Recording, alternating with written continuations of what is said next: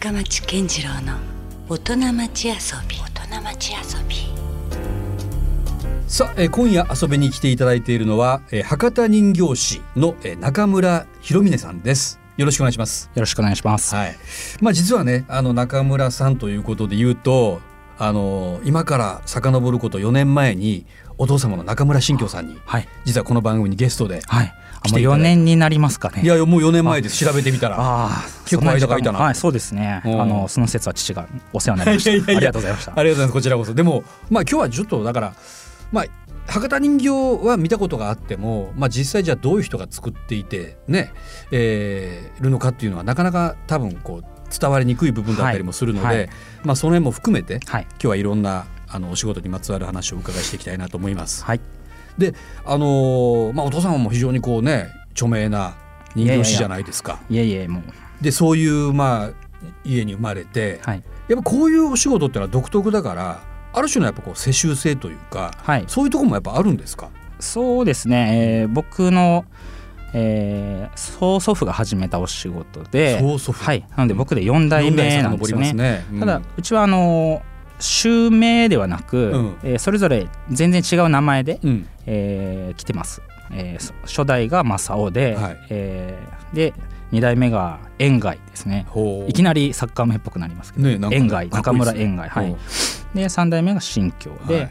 で僕が広峰と。峰。でその名前は、えー代替わりしても変わりません、なるほどね、はいだからそこはだから何か二代目なんとかとかそんなことではなくて、なないですね。はい。うん。なんでそれの、えーまんま、えー作風もうん。自分で編み出せと、俺の真似すんなよみたいな先代の真似すんなよっていう。逆に似せたらダメなんだ、あないですね。なるほど、ね、どっちかっていうともう何でも作っていいけど自分の、うん。えーえー作る作るものうん。作るべきものを見つけろという、えーのだけが受け継がれているって感じですかね。じゃああの必ずしも父の背中を見てということでもなかったりするんだ。そうです、まあ、一応、ま、あのに似ないようによく見とけというのはあると思いますけど。あーむしろね。かぶるかぶるなよと。面白いね、つまり元さんのことはやっぱよく知った上で、はいはい。自分がじゃあ何をするかっていうのを見極めていくというか。だんだんだからあの作風が、うんままあ要は3代でこう、はい。い、ろいろなものにトライしてるので、うん。潰されていってるので、うん。まあ、探すの大変なんですけど。まあでも、そうなんて言うんだろう。こうやっぱり当然世代も変わってくると価値観も変わる社会も変わるしそその通りです。はい。ね、だからあのそういうところも含めて面白いですよね。はい。ああなるほどね。そういうことなんだ。いやそれにしてもですねやっぱりその子供の頃から言っても、まあ、4代目でもあるわけじゃないですか、はい。漠然とやっぱりこう意識はしてたんですか？あ俺は多分将来この道を継ぐのかはいはない。という。あのーもう保育園の卒園文集で、うん。えー人形師になるって書いてたんですよ。おすごい。まだ物心つくかつかないかっていったぐらいじゃないですか。うん。なんでもうバリバリ。なその理由もありまして、うん。あのまあ手のいい洗脳というかですね。親からなんかこうし言われ仕込まれたんですかそこの。かなりあのうん。仕。込まれてると思いますけどうん。家の中にまあ仕事場がうんあったんですよ。自宅にね。はい。自宅の1階にですね。うん。でそこにお弟子さんたちがまあ34人い。て、うん。えーまあ、職人さんとお弟子さん、うん。で「ただいま」とかこうほ幼稚園とか保育うん園とかもう帰ってはい。きて、うん。まあ、そこで遊ぶわけですよね。うん。でそこで僕の呼び名ですよ。あうん。のお弟子さんたちの呼び名がもう4代目と、おおもういきなり。4代目ってよ呼ぶ環境なんですよね。それはちょっと半分こうシャレも入ったような感じで。まあ、ちょっとこうそうならなるなんかまあうんねからかってるところもあると思いますけど、うんもう呼び名がそうなんで、うんそうなんだとそうか意識 嫌顔にもやっぱ意識しますね。刷り込みですね。なんでもうあそういう人生しかないと思ってましたね。うん。まあねそれはやっぱはい。そういう環境だし、家がもうそうだから。一個だけあったらしいんですけど、うん。あの違う職業になりたいって言ったことがおなんなんですかそれ。あのちなみに。バキュームカーの運転手だったらしいまたえそれはまた全然違うというか。それも同じぐらいの頃？幼稚園の頃？そもっとち多分ちっちゃいあの3歳ぐらいだだってバキュームカーってもう今見ないですもん。あないですようんねうん。で意味も多分分かってなかったんですけど、うんう響きとうんなんか形がかっこいいなと思っていて、あの運転手になりたいって。なるほど。それだけが唯一他の将来の夢であとはもう人形師になりたいってその後はですね。へえ。じゃあある程度その思春期を迎えたりとか、はい。いまあ、いろんなほら世界が自分の中でも自我で広がっていくじゃないですか、はいはい。そんな中でもブレなかったんですかじゃあ？全くそこはですねちょっとブレた方が良かったんだと思うんですけど、ぶれなかったんですよ、ね、すごいうんなんかね反発が出そうな、はい。まあ、反抗期も含めて、はい、いやそれがですね多分、こう運動が得意とかうんうん。なんか他にこうやりたいことがこう、うん。やれそうなことがうん。あったら、あ良かったと思うんですけど、あの運動がそんな得意じゃなかったですうん全然。う。んで絵を描いたら、うん。まあなんかこう描けるわけですよね。うん。クラスのこう友達とかがなんか俺の自由帳にもなんか書いてくれとか、あうまいねっていう、はいはい。うんうんなんかそういうこうのでこうだんだんあアドレナリンみたいな脳が出て、はいはい。あなんかあここれがしかもこう、い実家の仕事うんとつながってるし、うん。こんな図図工が好きだったんですけど、うんうん。あこんなんで一日中ねうんこん。なことして暮らしていけたらもう幸せやなと思って、確かにね。だから普通の家に生まれたらむしろその道は立たれる可能性がありますね。親に反対されそうな職業まあそれ金なんかやめとけって言われそうなぐらいだけども、はい。むしろそこはもうねそう家業的にはそそうなんですよ。イケイケどんでどんでまああの、ニーズが合致したっていうことガチだはい。っていうね、はい。素晴らしいね。そんなもんなんですね意外と。そうですね。だから他の職業を思いつかずに来てしまいました、もうじゃあ本当いいですよね。いやいやながらじゃなくてむしろ望むところというか、ええ。そういう感じでじゃあ、はい。幼少時代からずっともう一直線に進んでいってあのよく知り合いに表現するのが、うん。あのトロッコに乗ってきたみたいな話するんですよ、う。んあのもう本当に一本道なんですよね。一本道ね。しかもあのもうハンドルの切るうん。余地すらない、うんうん。遊びもない。遊びもない。一本道のトロトロッコにう。ん乗ってる感覚ですね、感覚でした。大学ぐらいまでは。なるほど、はいまあほとんどだからもう名前こそ違いどなんか世襲に近いようなね。そうですそんな感じはしますね。はい。でどうですか？やっぱりその博多人形という、まあ、福岡独特の伝統、はい。まあ、文化っていうのはやはり奥が深いだろうし面白いもんですか？やはり。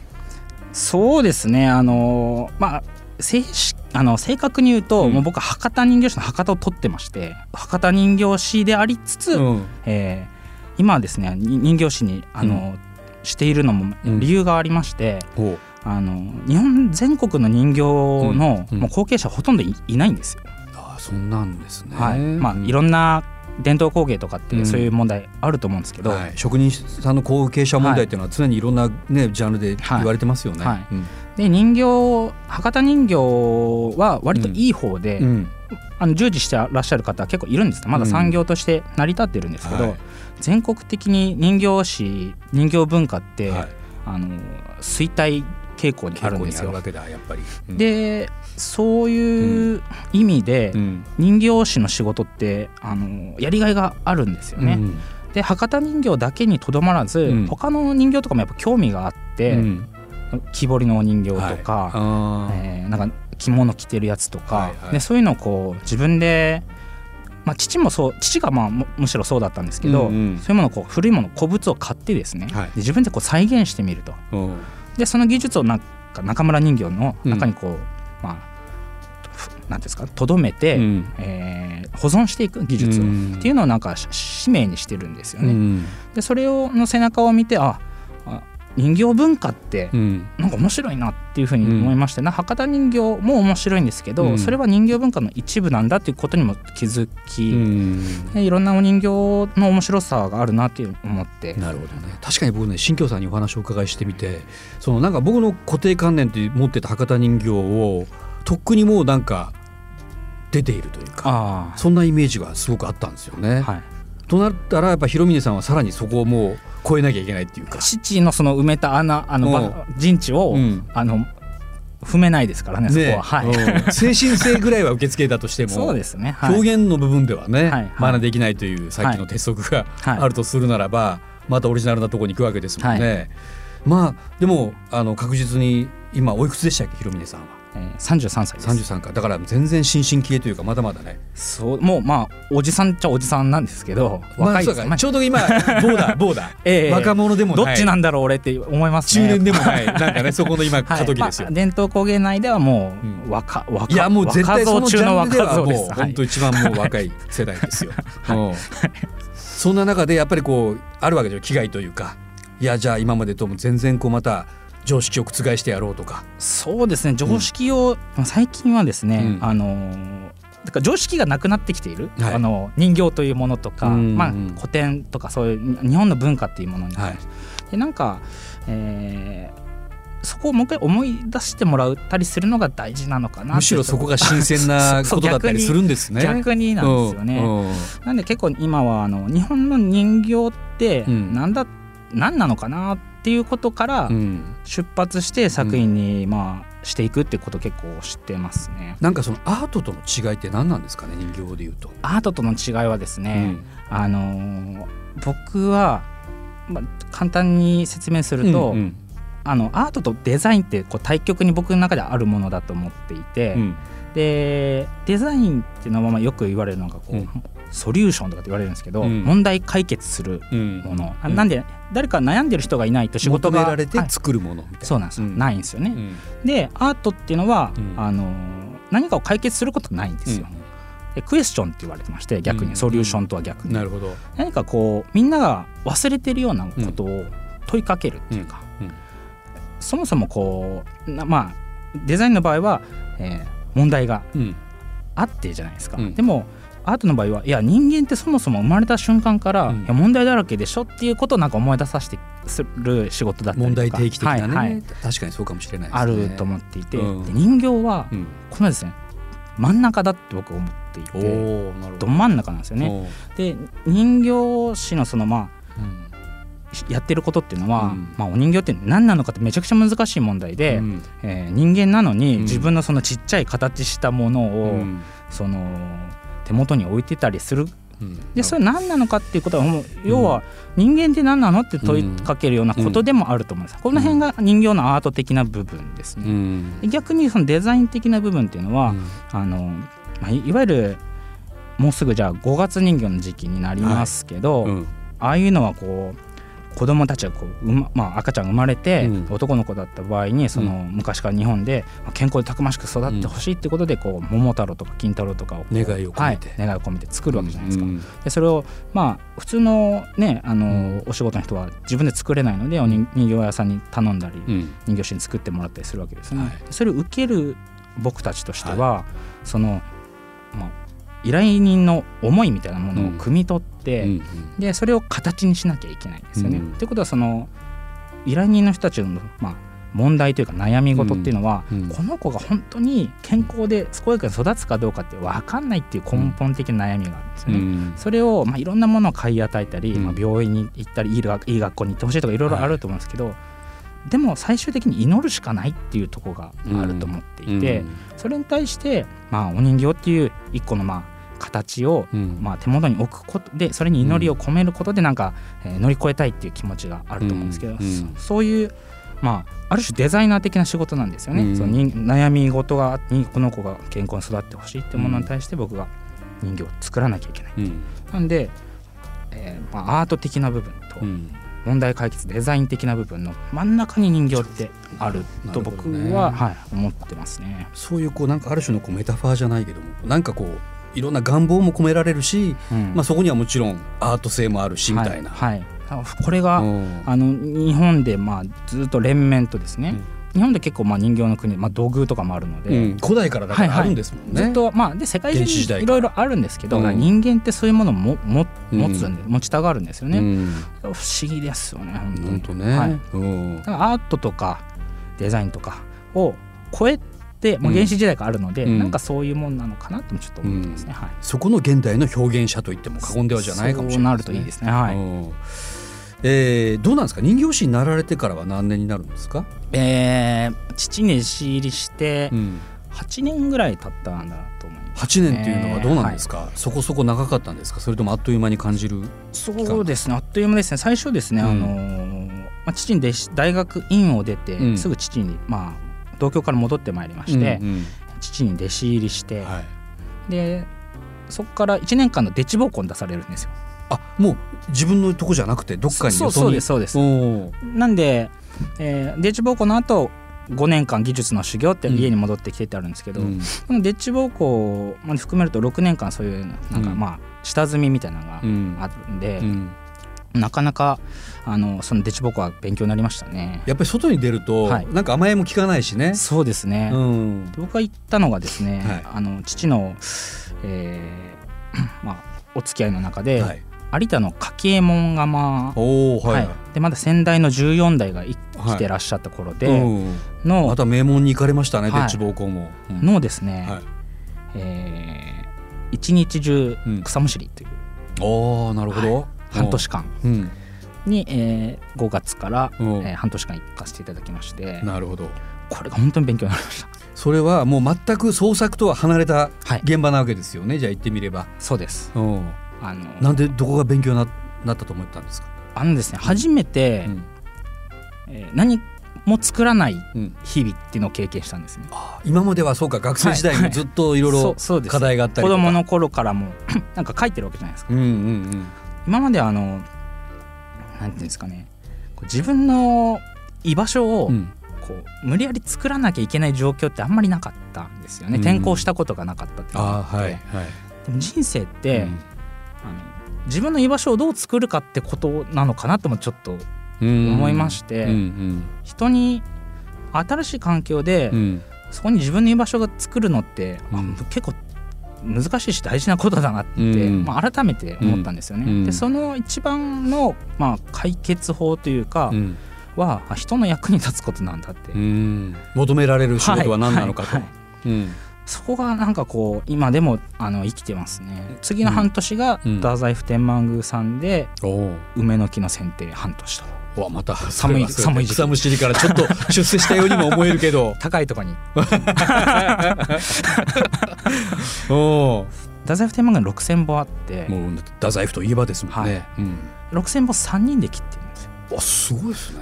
一人、まあ、単純計算で2000本担当？そうなんですよ。お4人目に僕が入ってめちゃくちゃ喜ばれてお ここでもやっぱ人に役に立つおと居場所がもらえるって、う。ん。で梅の木とか切れないので、うん。もう教え一から教えてもらって、うん。でちょきちょきちょきちょきやって、まあ、自然の中でうん。こう、ずっとまあ日がない一日こういることもなかったですし、うん。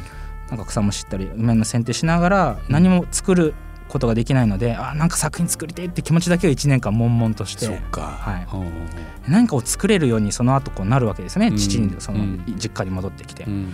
こんなに嬉しいことはないって感じでしたね、なるほど。だからそのなんか無駄なことなんてやっぱないんですねきっとね。そそうだと思います、うん、だからそのえそういう時ってどうだったんですか？こう自分の本当は創作意欲今までや学生とはいえやってきたことがねはい。やっぱ少しでもこうプロに近づきたいわけだからそそうであこれ全然関係ない仕事やんとか。い。きなり足踏みって感じは最初はやっぱ、ねちょっとプライド的にもちょっとね へし折られたりとか、はいはいはい。そんな風に思ったりもしなかったんですか？なんかもうおまあ思いそうになる気持ちを、うんうん。やっぱ自分で折るっていうかですね、なるほど自ら、はい、うん。実はあの、まあ、人形師の活動とは別にはい。今ファクト、はい。あの福岡アートカルチャートークというそういう活動も始められたというふうに聞いてるんですけど、はい、これもちょっと簡単にお話をお伺いしてっていいですか？そうですね、うん。あのーファクト福岡アートカルチャートークの略ですけども、はい。これあのーまあやっぱ、えー危機感を持ったですね、はい。あのー30代40代の、うん。まあ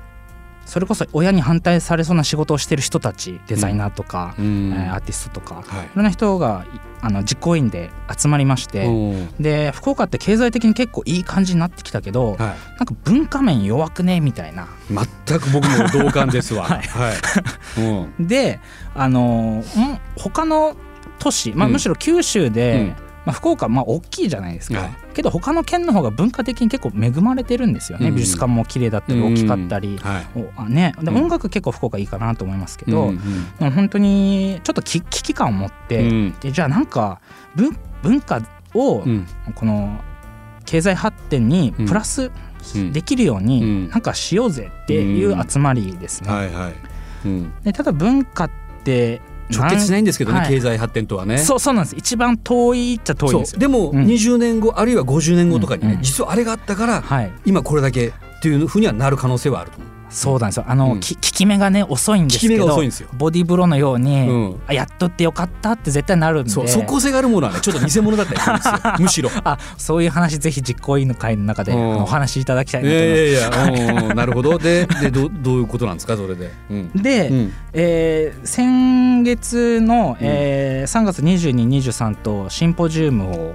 えーはい打ちました。はい。でご5つのトークをしてトークセッションみたいなことをそうです。まず、産声を上げるっていうので、うん。まあの文化ってなんだっけっていうことをうん考えると、うん。でそれ文化について詳しい人連れてきて、はい。あのー文化って本当にいるんすかっていう話とかをちょっと僕がお聞きしたりとかして、なるほど。あもう聞き役というかファシリテーターみたいな感そじ。そうですね、うんあの僕があの一応プロデューサーにあの僭越ながらさせていただいてて、うん。で一番年下なので、うん。勉強になるからやった方がいいっていうことで、うんあのどうぞどうぞ状態ではい。僕がプロデューサーさせてもらってるんですけど、うん。あの文化のことをじゃあやろうってなった時うに、ん。なんかちょっとおこがましいなって思いまして、うん。大テーマすぎて、まあ。文化を人に教えるうんような身分でもないんですよね。うんうん。むしろ学ぶというか。そそうなんですよ、うんうん。で文化ってあのどんな人にインタビューしても、うん。みんなやっぱ半分首かしげるっていうかうまく口で表現できないのが文化だと思うんです。なんでじゃあ文化ってもう分からないっていうことを大前提にして、うん。いろんな人に聞いていってまず文化って何かな、でも多分それ自分みんなで考えることだよねっていうふうな、ものトークショーをしたかったんですよね。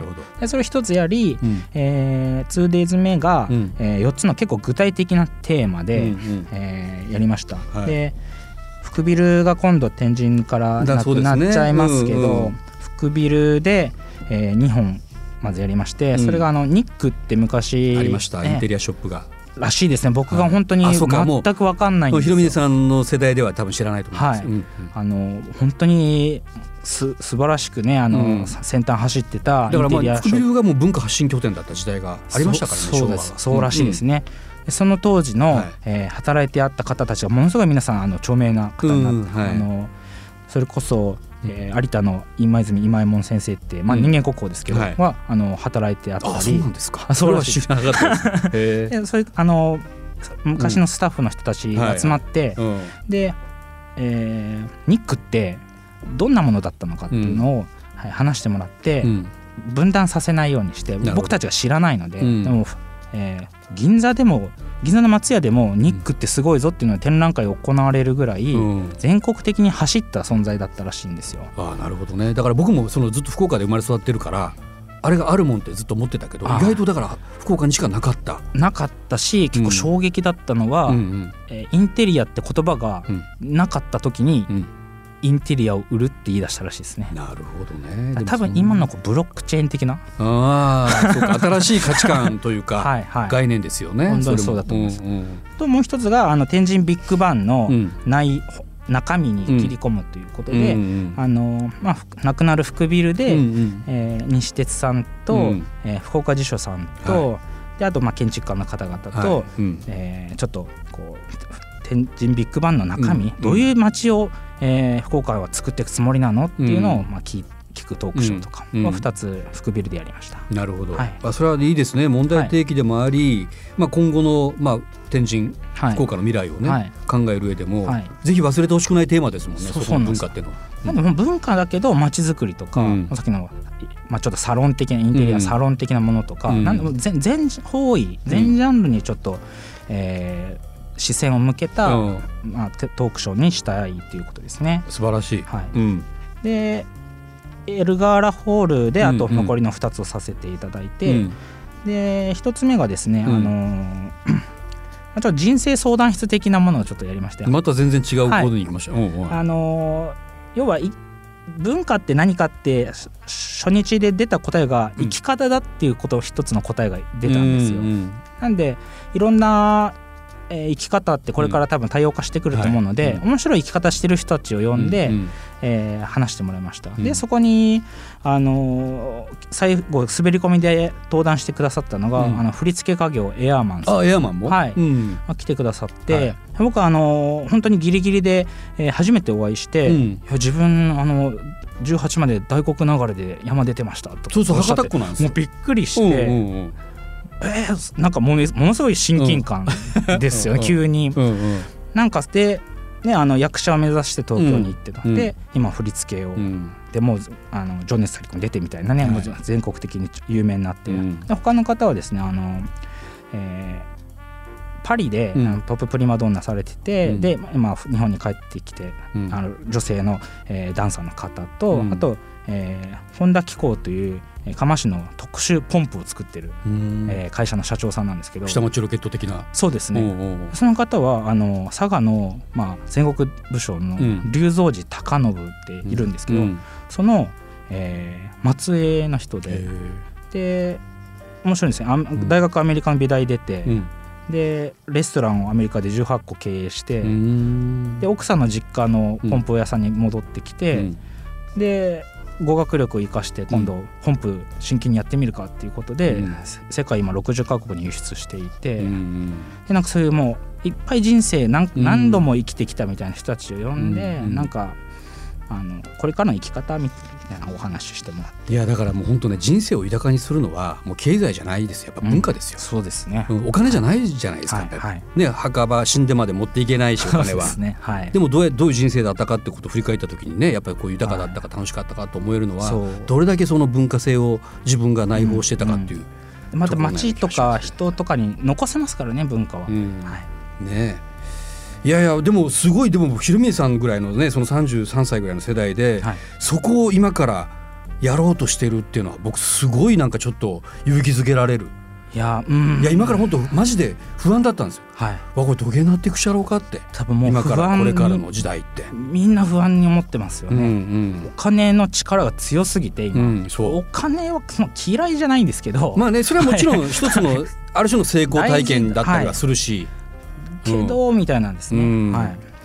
確かに。だからそこはねやっぱ本当福岡っていうのは絶対忘れてほしくない、はい。ね、今までの先人たちもそうじゃないですか、はい。はい博多人形だったり山笠みたいなね文化が、まあ、ずっと続いてきたのもそうだしはい。そこから生まれてきた音楽ね先輩たちもそうだし、はい。これがやっぱ福岡だっていうところはねそうですね。これからやっぱ耐えてほしくないんですよ。はい。やっぱ東京見ないっていうのは一つキーワードで出て、うん。なるほど、もう、うん。あの九州でやっていけるぐらいコンテンツもあるし、うん、あとはこう見るならむしろ海外を見見るとかね。そうです、いきなりつながっちゃえる時代じゃないですか、うんうんうんなんで自分たちの強みって何かなと、うんうん。文化自分たちの文化って何かなって、うん。意外とやっぱ知らないですもんね、うん。僕も。あうん。の、歴九州の歴史って言われても語れって言われても難しいので、うんうん。あそこから始めるかなってちょっと今思ってます、まあ、まさにそれこそ考えていけばいいと思うんですよ今からね、はい。そういうことをね。